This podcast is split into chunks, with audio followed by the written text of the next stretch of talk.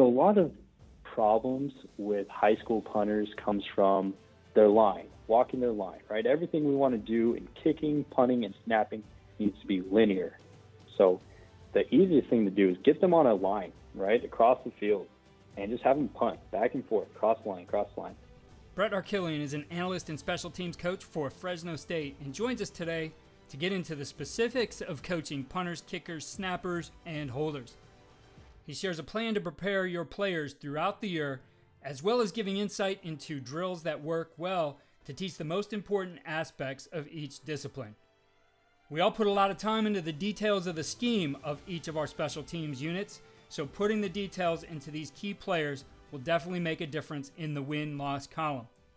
Be sure to stay tuned for our winning edge takeaways and ideas for implementation following the interview.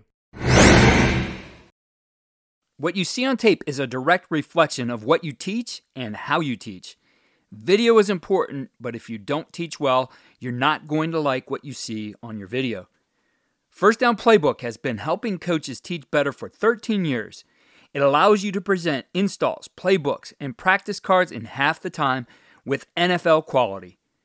Coaching tools like video pairing, a player app, practice schedules, and wristband sheets have made First Down Playbook a program management system with everything in one place. If you're in a position of leadership with your football program, receive a free one week look at First Down Playbook. Call them at 512 814 6158 or visit them on their website or social media. Mention Coach and Coordinator Podcast or use the coupon code COACH24 to receive a $100 discount off the normal $700 First Down Playbook team membership price. Links and the phone number are in the show notes.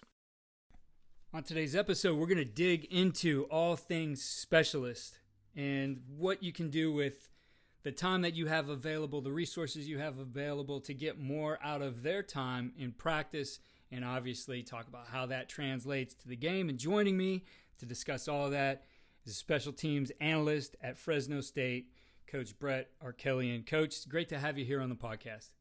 Keith, man, I appreciate the opportunity. I've been a long time uh, listener, first time caller. You know, you've had some great coaches that I've even ran into. Uh, you know, Chili Davis, Ben Kawika, you know, Westhoff, Coach Fountain, Mason, Lustig, like the guys I worked with, like Lechtenberg and Siegler. So, man, the chance to sit down and talk with you, I'm I'm fired up. I'm juiced up. Yeah, no, it's great to have you here. All you special teams guys gravitate towards each other. It seems you know each other. Robbie Disher's episode is up today, the day we're recording this, and you know he mentioned that same thing. And actually, a lot of the names you just mentioned there. So you guys are a tight knit group, but, but you do important work too, and that's exactly what we're going to get into here today. Before we do that, though, I think you have an interesting story and, and the things that led you to this point of being special teams coach and analyst at Fresno State and starting back to your experience in college, your first experience in college at the JUCO level. Yeah, 100%. Yeah. So where it all started was I was a, uh, a PJ Fleck from Minnesota loves to say he was king of the twos, right? Too small, too unathletic, too weak. That was me. Uh, I was five six nothing, uh, 140 nothing, you know, and I walked on at uh, Fresno City College here in California, my hometown. I had a great work ethic, but the cool thing was, you know, I was essentially an equipment manager, Keith. Like I, you know, would practice during the week and would go with the equipment team on Saturdays and go fix up the helmets. I'd kick in pregame, and then I got redshirt. I was redshirt behind Quinn Brashears, who was a kicker at Fresno State and eventually transferred to Washington State. So that was great. I got to learn from him. He was a very what's up, dude, very California kicker guy, you know, but he taught me the way. He taught me the routine that I needed to have as a specialist and how, you know, we're always there to serve others and help others.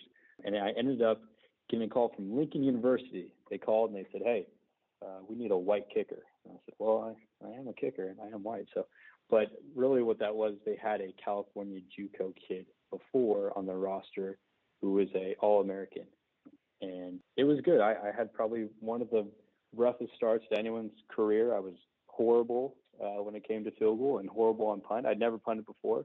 And they said, "Hey, we saw in a camp that you could punt." And I said, "Yeah, oh yeah, but I'm I'm really a field goal kickoff guy, and uh, they said, "No, you're you're going to punt here too," and I, it was awful, Keith. I was I was really bad, but having the you know the again the work ethic, I had a little wall above my bedroom that said "Fusick." Fusick is for everyone who said I can't, and I had some great posts on Twitter and Instagram about people talking smack or me working out and people commenting like, "Oh, he's probably going to yank it left again." Uh, he's probably going to miss this one. Um, had that, and people said it was a little negative, but it was it fueled me uh, every day when I go work out. And you know, it was Pennsylvania in the wintertime, and there was snow all over the ground. And I went to my coach, my head coach Ramon Flanagan, who played at SMU, was a death penalty quarterback, and I said, "Hey, coach, I need the keys. I'm going to go out and kick." And he said, "Now, Brett, why would you want to go and do that? It's 15 degrees. There's snow on the ground. Why would you want to go out there and kick?" I told him, Coach, right now in California, all those guys are getting work in. I should be working too and trying to get better. So that's just a little snapshot of the work ethic I had to I had to do all the little things right. And that's something we always tell our our walk ons or specialists in general, like, hey, you gotta work that much harder to be respected and and you know, be successful and gain respect of your peers.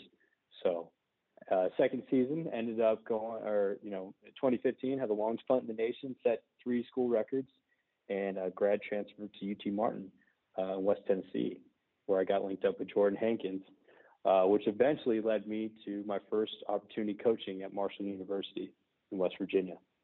Yeah, it's a heck of a journey going from someone who was awful at punting to having an 80 yard punt. Yeah. Definitely uh, some improvement there.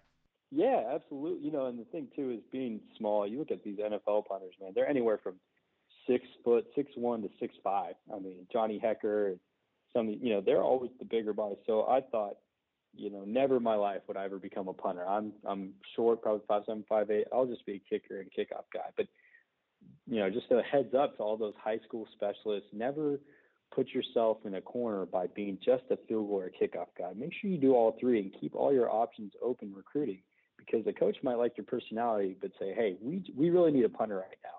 Well, that you might come on as a punter, but your field goal guy might get hurt. I did a lot of field goals. I did all three at Lincoln, and then at UT Martin, I ended up doing mainly punting, but I ended up kicking ten. I had ten attempts at UT Martin field goal wise, and went nine for ten. So I got some, you know, play that way. But but definitely keeping all your options open and, and getting really good at the fundamentals helped me out in my career.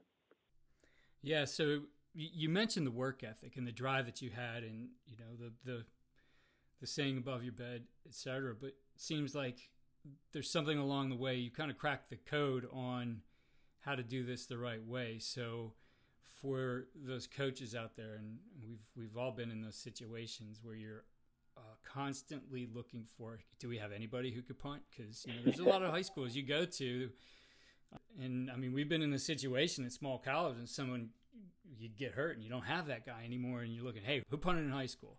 Yeah. What are the key things that you can do as a coach to, I guess, for lack of better words, manufacture a punter? Some of the key things you'd focus on if you got a guy who has maybe a little bit of talent, at least can get the ball off of his foot sure. to be able to be serviceable and do something to help you on game day.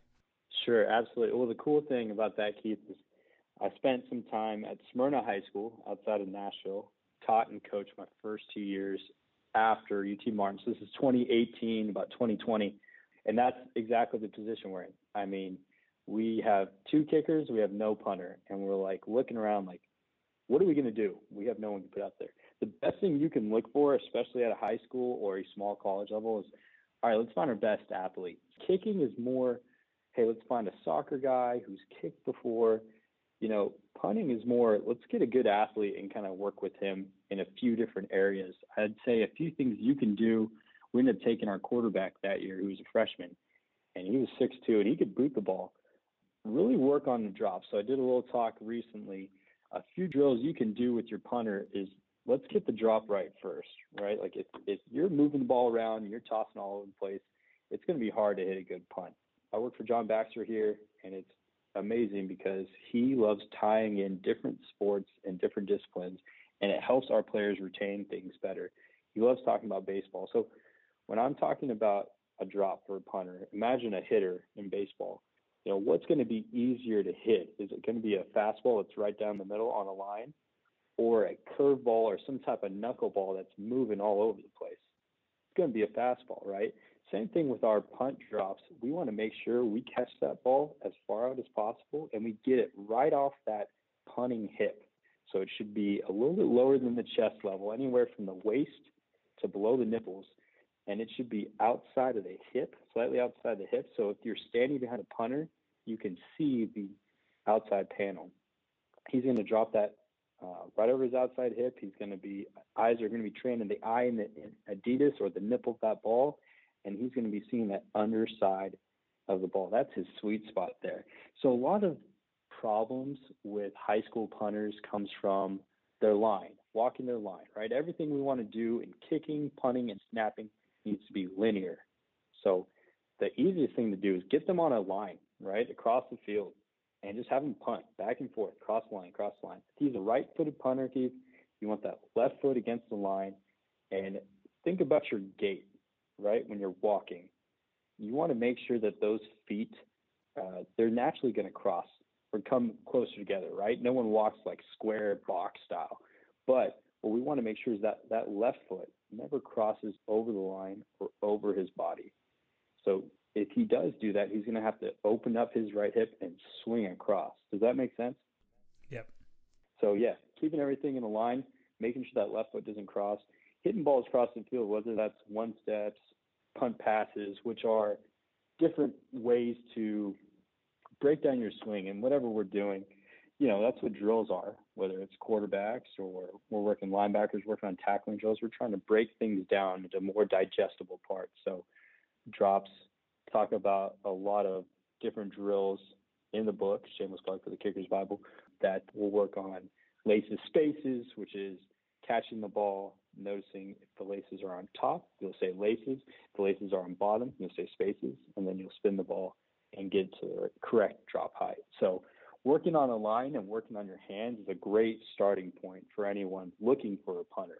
Jumping ahead, let's let's take a look at the kicking side of things. Let's get into practice here a little bit too. Yeah. And before we got going, uh, I was telling you we had Taylor Mehlhaff on, who at the time was with Wisconsin, and Charlie Coiner a longtime NFL special teams coach, uh, guest hosted a series with me, and he subtitled this one. It's period five. Do you know where your kickers are? And that's a good question because in a lot of places I've been, even when I've been a head coach, I mean, we really didn't have a kickers coach. We there's staffs I had where we didn't really have anybody who had knowledge of or had kicked before. So, you know, a lot of this was left they're they're left to their their own devices. They do know something. a lot of these kickers now go out to camps, they learn things. And in some ways, you're trusting, okay, he knows the work he needs to get in. You know, how many kicks? I mean, you know, some of them I, I'd, I'd have to tell him, like, dude, like, you have to kick on Friday. Let's let's chill a little bit on all the kicks you're taking today. Exactly. So I guess looking at that and almost like what's a formula we can think of of how much work and volume these guys should get over the course of a week. What days should it be on? And, you know, how can we make sure that we're getting the best out of those guys on a, a Friday night or a Saturday afternoon? Yeah, yeah, that's a great question, Keith. That's probably one of the most commonly asked questions I've heard is like, how many kicks should I be doing with my specialist, and what can I do to help them? Like, let's let's break it down from the start. What, how do great special teams coaches or great coaches in general help specialists? They use their eyes. You know, Randy Brown was on a, a podcast and he was saying that he's like a caddy in golf, right? Like he's not in there every, and even the best need instruction. You know, Justin Tucker, he still needs uh, instruction, but it's not every play that you're in there saying something or every kick. He's using his eyes. If Justin says, "Hey, I need you to watch my plant foot," okay, well then he's going to watch his plant foot. That's just an example. And then ask questions with the specialist. You know, hey, how much is too much? How many kicks do you want to do here? what's something that you're working on right now that what's a saying or a mental cue is what I tell our guys. What's a mental cue that you think of that'll help you when you do go to make contact with that ball? So those, those are things we can do without having a background and then just talk to people and ask questions, just like we're doing now is, you know, talking about it.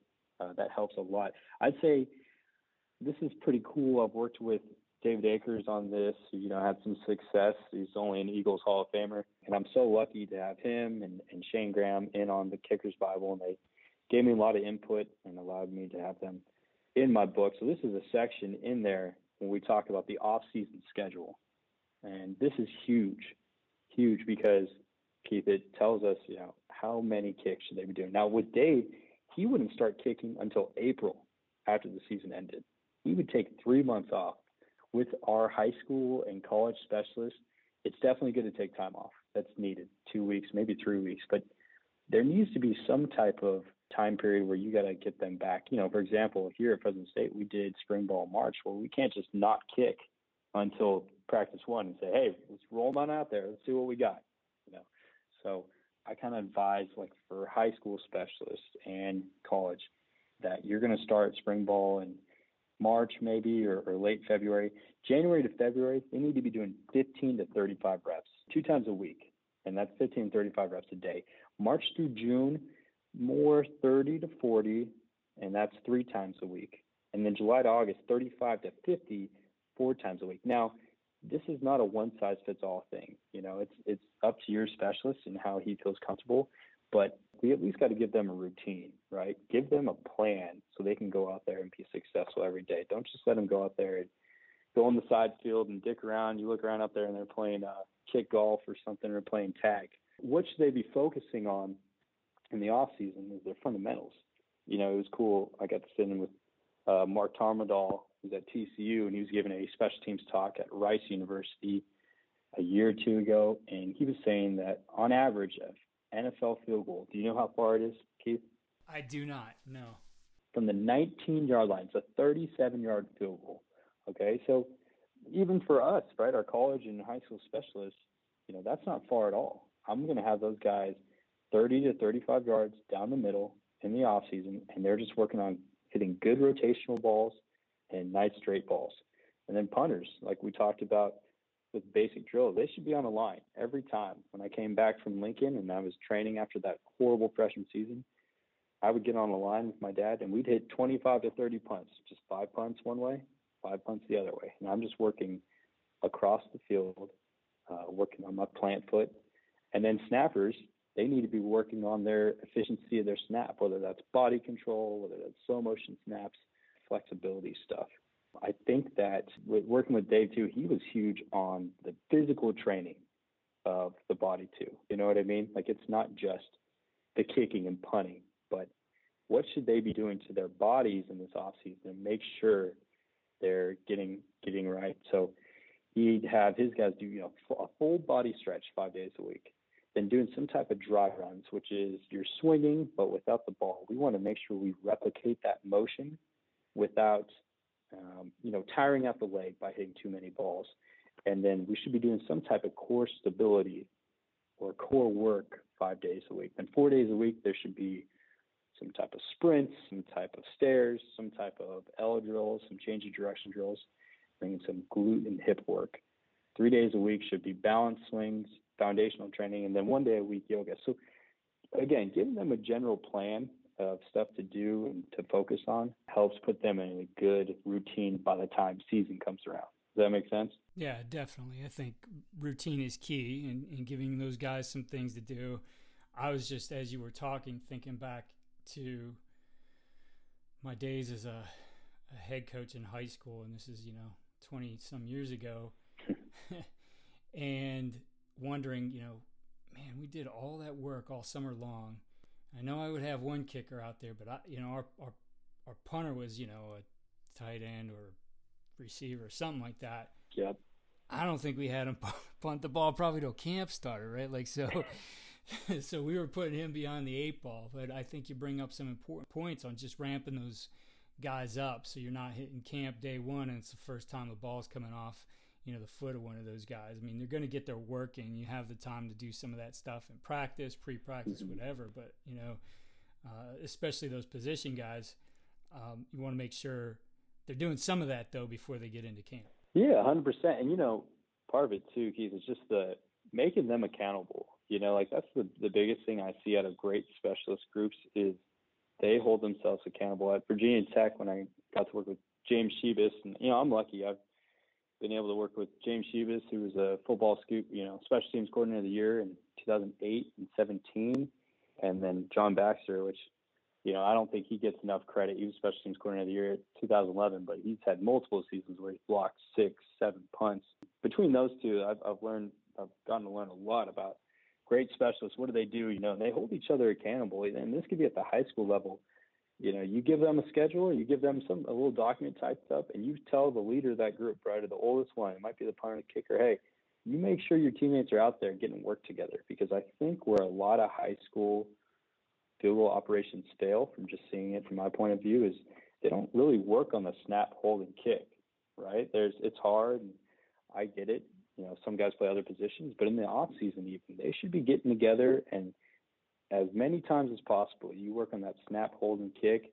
You work on your tight end who plays, you know, he's the punter during the season. He gets out there twice a week when he can with the guys. And, you know, they enjoy their time together. They become more close, close knit. They become a battery. As coaches, we know that some of the biggest hurdles to our team's success can come from off the field. Your team needs support to tackle the endless list of expenses uniforms, training equipment, travel, and more. But raising that money can feel like a full time job. Thankfully, there's Vertical Raise. Vertical Raise is the premier online fundraising platform using innovative technology to create the easiest and most efficient system available. Raise more money in less time with a local fundraising coach who works with your team every step of the way to customize the ideal fundraiser. With options for online donations, digital discount cards, premium product sales, and even spirit shops, Vertical Raise has top of the line solutions for every fundraising style. To find out more, visit verticalraise.com and we'll get you connected with an exclusive offer on your first fundraiser. I've always been interested in the use of technology to make our jobs more effective, so I'm excited to continue sharing modern football technology with you here on the podcast. This innovative system leverages tendencies to improve self scouting, game planning, and in game decision making at the speed of the game. Modern football stands out because it's a battle tested platform used by teams at all levels, like four time national champion Bishop Gorman, the five time California state champion Folsom Bulldogs, six time Texas state champion Lake Travis, Cal football, and the CFL's Grey Cup champions, the Montreal Alouettes. So book a demo today to see why these teams trust modern football technology. Visit www www.teammofo.com slash demo and mention Coaching Coordinator Podcast or use the coupon code CC10 to receive 10% off your first year. I wanted to get in, you mentioned the snappers. I think the holders as well. I mean, all those things are important, the mechanics of that play and things going right. So I'd love to hear too the work and the, the volume and the things you'd like to do to prepare those guys so that you're having the efficient operation. You're not getting punts blocked or ball rolling all over the place on a on an extra point or field goal, right? All those are important things. So, talk to us a little bit about those two positions: the the long snapper, uh, the short snapper as well, and the holder. Yeah, yeah, that's every coach's biggest fear, right? And just going into a Friday night game, you're punting out of your, you know, your own side, maybe you're on your 15 yard line and snap goes right over the punter's head. And you think, oh my God, like, what are we doing? What are we going to do? You know, this is awful. And you could be like Weber State, no, no shade there, but they had a snapper that snapped the ball over their punter's head four times in one game, actually. And that was, that's tough. To, it's tough. You, I don't, I don't ever you know, wish bad upon other special teams coaches, other uh, kickers. You just feel for them, you know, because you know what that feeling's like, that oh, oh crap moment. So I've been lucky to work with some great snappers and talk with some great snapping coaches. The same thing. It's, it wasn't my specialty, you know, but even starting with Bobby Deckett, who was our snapper at UT Martin, he transferred from Ole Miss and was a big, you know, Rubio top 10 guy, Oscar Shadley at Virginia Tech. And then my guys that I got here at Fresno State, just asking them, you know, where where do you start with that? And I think a lot of it has to do with that crunch. A lot of times with snappers, you'll see them lock their arms out and just launch the ball up into the air, right? And we really want to avoid that. We're trying to create that whip motion that you see. And the way Cal Seltzer broke it down, he's special teams use snapping guys on my podcast and taught me a lot is I like to say to simplify it's chin, elbows, and core. You know, in that order. Chin, tucking that chin into your neck activates the elbows in a bent 90 degree position and then activating or squeezing that core using your full body to launch that ball back there. So a couple of things that you can do and train with your guys is like scoot snaps. So in this presentation I did recently, and you can find in the in the book, The Kicker's Bible, but Mike Munoz, our snapper, puts both arms across his chest. He's in the snapping position, and he's not working the upper body at all. He's just working, Keith, on digging that chin into his chest and then locking out his legs and scooting backwards. So he's trying to activate that body while working the first part, which is the chin. And then after that, he'd do straight legged snaps. So now he's taking the legs out of it and he's really working on tucking the chin, driving the elbows, and activating the core, and then holding his fall through. There's a lot of good drills. And again, you guys are more than welcome to reach out to me and uh, reach out to, you know, on any any platforms. But there's a lot of fun drills you can do with those specialists, or specifically long snappers with uh, a softball. You know, Cal Seltzer's big on using a softball and slapping the ball um, back. It's on the ground. He's working on driving his hands through and slapping the ball back so that both hands are even in their fall through. Or, you know, a pull through snap drill, which is you're going and you're going to full motion snap, and then the coach is standing behind and he's going to grab onto the snapper's hands and pull the hands back, really mimicking or replicating the fall through. We, we tell our snappers keep that their hands are bullets, right? And they're trying to throw them through the punter's hip, not throwing it to them. I think that's one of the biggest common errors with high school snappers, in my opinion, is just launching it or just lobbing it back to the punter, just getting it to him. No, we should be throwing through him just like a pitcher would uh, in baseball, right? Throwing it through a catcher. So those are some good drills for that. I think holding an easy one you can do with your holders, especially you know you got a quarterback. I mean, get them together 10 minutes before practice and have the snapper snap to the holder, and the, the kicker will go through his motion, but he won't swing. Right? He'll do his full steps. He'll swing through the ball maybe a little bit wider, but he's working on the timing. And what they're really working on, the snapper and holder, is that operation getting that, catching that ball out in front and hitting his spot. We'll do a rapid fire drill. So either the snappers will snap as fast as they can, or I'll get down there on a knee and I'll fire him five balls. And that holder can't even think. He's just trying to catch the ball in front, get it to his spot, catch the ball in front, get to his spot. He just tosses the ball to the side. I, I think with a lot of specialists that overthink really good drills to do, even for punters, right, is doing rapid fire drills. So they're not thinking now and they're just working on hitting a good ball. Or holders aren't thinking, they're just working on catching the ball in front, getting to his spot, catch ball in front, get into his spot. Little stuff like that, you know, that you can do 10 or 15 minutes before practice or 10 or 15 minutes after practice. Those are some great recommendations. And I know you've put together some great resources. I want to make sure that we talk a little bit about the book you put together here. I think a great resource for coaches especially as you're heading into summer and maybe thinking about this a little bit more. But tell us a little bit about the book and the other resources you have for coaches. Yeah, I appreciate that. If you bring that up, yeah, it's called the Kicker's Bible.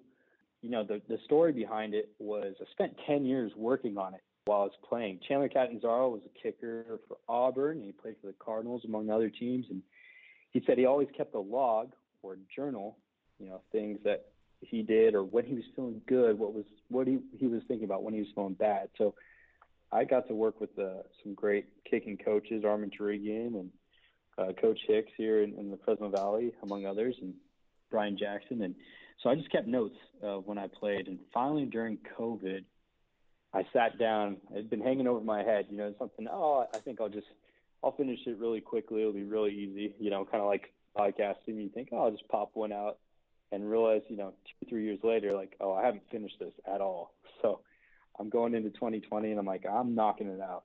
Shout out to Julie Wilson. I was, I was able to find a, an editor at a grad school and she ended up working with me and, and just getting to work with so many cool coaches. The whole reason I do the podcast and the book, Keith, is trying to give back to kids who were kind of like me when I was trying to figure things out. You know, I had no real direction. I was going on YouTube and watching videos and trying to give them connections and resources to guys who have done it the highest level, like you, or coached at the highest level, kicked at the highest level, and they're the coolest thing about the book is that these guys, David Akers, is a good story. We were in Nashville. We played them, played his son's team that year, and uh, we went to. Uh, I, I eventually met him at the game. You know, piercing blue eyes, and I said, "Hey, Dave, I'm, I'm Brett. Nice to meet you." Hey, hey, man, how's it going? You know, it's kind of a high pitched voice, and he's talking about his son kicking. And I said, "You mind if we ever go to like, you know, just talk some ball sometime?" Yeah, love that. And Keith, I, I'm not lying to you. This is a true story. We're at uh, in Franklin, Tennessee, at a Starbucks at 9:30 at night, and they're closing it down. We've been talking for two hours, and he's great. He's just telling me all this different stuff he does with his son, all his different workouts. And they said, "Hey, you guys got to leave." And he goes, "Okay." And he goes, "Hey, you want to go in the parking lot? I'll, I'll show you what I'm talking about with this punt, um, fundamentals." So he's he's you know he's go. You got to keep your chest forward. You got to get your hips back, and he's and showing me his swing. And it's 10 o'clock now. It's freaking cold outside. I'm like, what?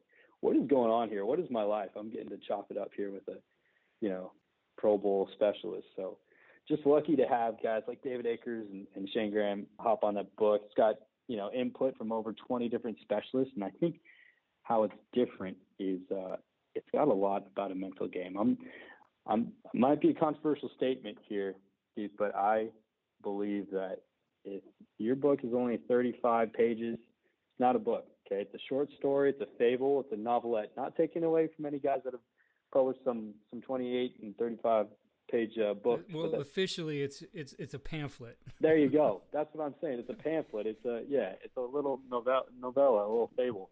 This is 180 pages. I've spent a lot of time working on it, and uh, I've gotten some amazing input from some great guys. So yeah, that's that's kind of how it's, it differs. It spends a lot of time on the mental game, recruiting, on weather, uh, on all different fundamentals. So I'm I'm lucky to be able to learn from the people I have and, and give back to hopefully someone someone can get something out of the book. And you have some conversations you're having with coaches as well on the Iceman podcast. Tell us about your podcast. That's right. Yeah, the Iceman podcast, and been doing that for two, three. I was definitely motivated or inspired by guys like you that just putting out awesome content. That started during COVID, and I just posted a book, and I'm feeling all proud and okay, I can relax now. You know, I've I've done what I need to do, what I set out to do with that book. And Quinn McMillan, who's with the Titans now, he coached me at UT Martin. He goes, "Dude, you should do a podcast." And it, you know, Clint, he's he's a very chill dude, awesome dude from Florida. His parents were like lion tamers when he was younger, so he's he's got an awesome insight and a great person to talk to.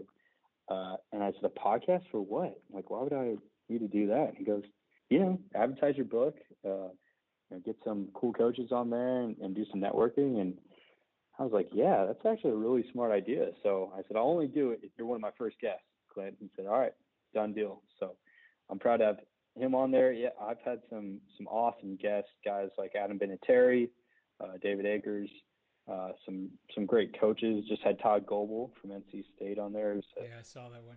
Top five special teams coordinator. Yeah, so um, we'll have to get you on there, Keith, for sure. But uh, there's some there's some great great talks, and and I love just hearing stories of you know sometimes some of the best stories. My dad's an avid avid listener and great supporter of the, the Iceman podcast, but he said you know some of the best or most fun stories to listen to are not these specialists or these coaches when they've made it, but their come up, right? Or their mm-hmm. failure, you know, not even making the JV team or their high school team or getting cut and David Akers and you know, and being flown out to Philly on Christmas Eve for a tryout and he thinks he did horrible and turns out he made the team or coaches that have gotten fired, you know, time and time again. Um, that's one thing I am proud of. I haven't been doing this for a long time, but already been fired twice. And I know that uh, you know, if you're a good coach, uh, it's only a matter of time before you get So try to wear that proudly, and and uh, you know, it's a it's a cool cool thing to to be able to network and meet coaches such as yourself. Well, love what you're doing out there. It's a, a great story that you had. All the stuff you share with us, tremendous information. certainly welcome back anytime and keep keep doing a, a bunch of great stuff for coaches. I think you know we're, we're able to use some of these platforms to give back to the game and help the game, and ultimately it makes us all better. So thank you for what you do, and good luck to you and the Bulldogs in 2023.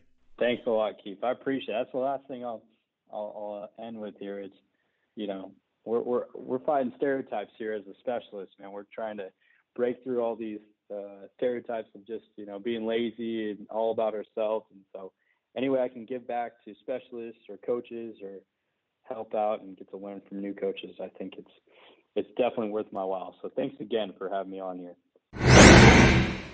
Here are our winning edge takeaways and ideas for implementation. One, if you do not have a coach who is trained and knowledgeable on coaching the specialist, then divide and conquer. It's a lot for a single coach to take on all four disciplines of kicking, punting, snapping, and holding. Even if you do have that single coach, think of appointing an assistant to each discipline and having them train to learn more and be able to see little things that can be coached up. In your pre practice or practice specialist periods, have those coaches work with the players in each discipline to get more coaching. During that time, you can have other individuals like returners, cover guys, etc., doing individual drills as well. The cumulative effect of this coaching will pay off big time in season. Two, focus on key components of each specialist. Coach Arkelian talked about specifics for each position, like the drop for the punter as an example. After your coach is assigned to a specialist for development, being able to just start with key components will make a difference. The specialist and his or her coach can then start building on that, and if the coach doesn't have a ton of experience prior to this, they can grow together. Three, train the areas where things happen most. When we look at third down on offense or defense, we prepare and rep third and medium the most. That doesn't mean we don't work on the other parts, we just spend time on what will happen the most. While in the NFL, kickers can kick over 60 yard field goals, the average line of scrimmage for a field goal is just over the 19 yard line. Train your specialists for the areas which they can become the most effective in executing and that will make the biggest difference. Be sure to check out all the resources from Coach Arkelian. Those are listed in the show notes. Go to coachingcoordinator.com for our enhanced show notes, which include our winning edge takeaways detailed in text, links to resources, related episodes, and articles. Sign up for our weekly tip sheet, which shares the best ideas from the previous week. Follow me on Twitter at Coach K. Grabowski.